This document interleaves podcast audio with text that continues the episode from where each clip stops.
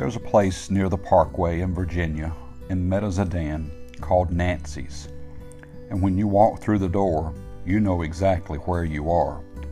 You know that you're in a candy shop simply because of the smell. You smell the candy, and it's very obvious. You get a sugar rush just by walking through the door. And it doesn't take long for you to know that you're not leaving there without something sweet.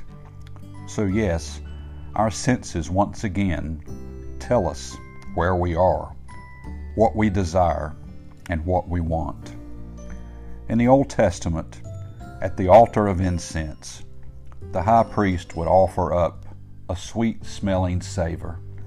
The incense would be burned on the altar right before the veil. And right before the veil is right before you would enter into the most holy place, right before the priest would be able to meet with God.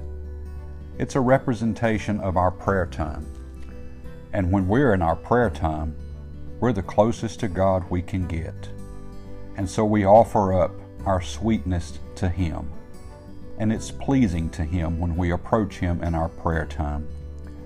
Christ offered Himself up and is our mediator. He's our intercessor, hearing our prayers every day and going to the Father on our behalf. In Ephesians chapter 5 verse number 1, be ye therefore followers of God as dear children, and walk in love, as Christ also hath loved us, and hath given himself for us an offering and a sacrifice to God for a sweet smelling savor. Christ offered himself for us, and he was very pleasing to God. He was our sweet smelling savor, our sweet smelling offering to God. Let's remember that.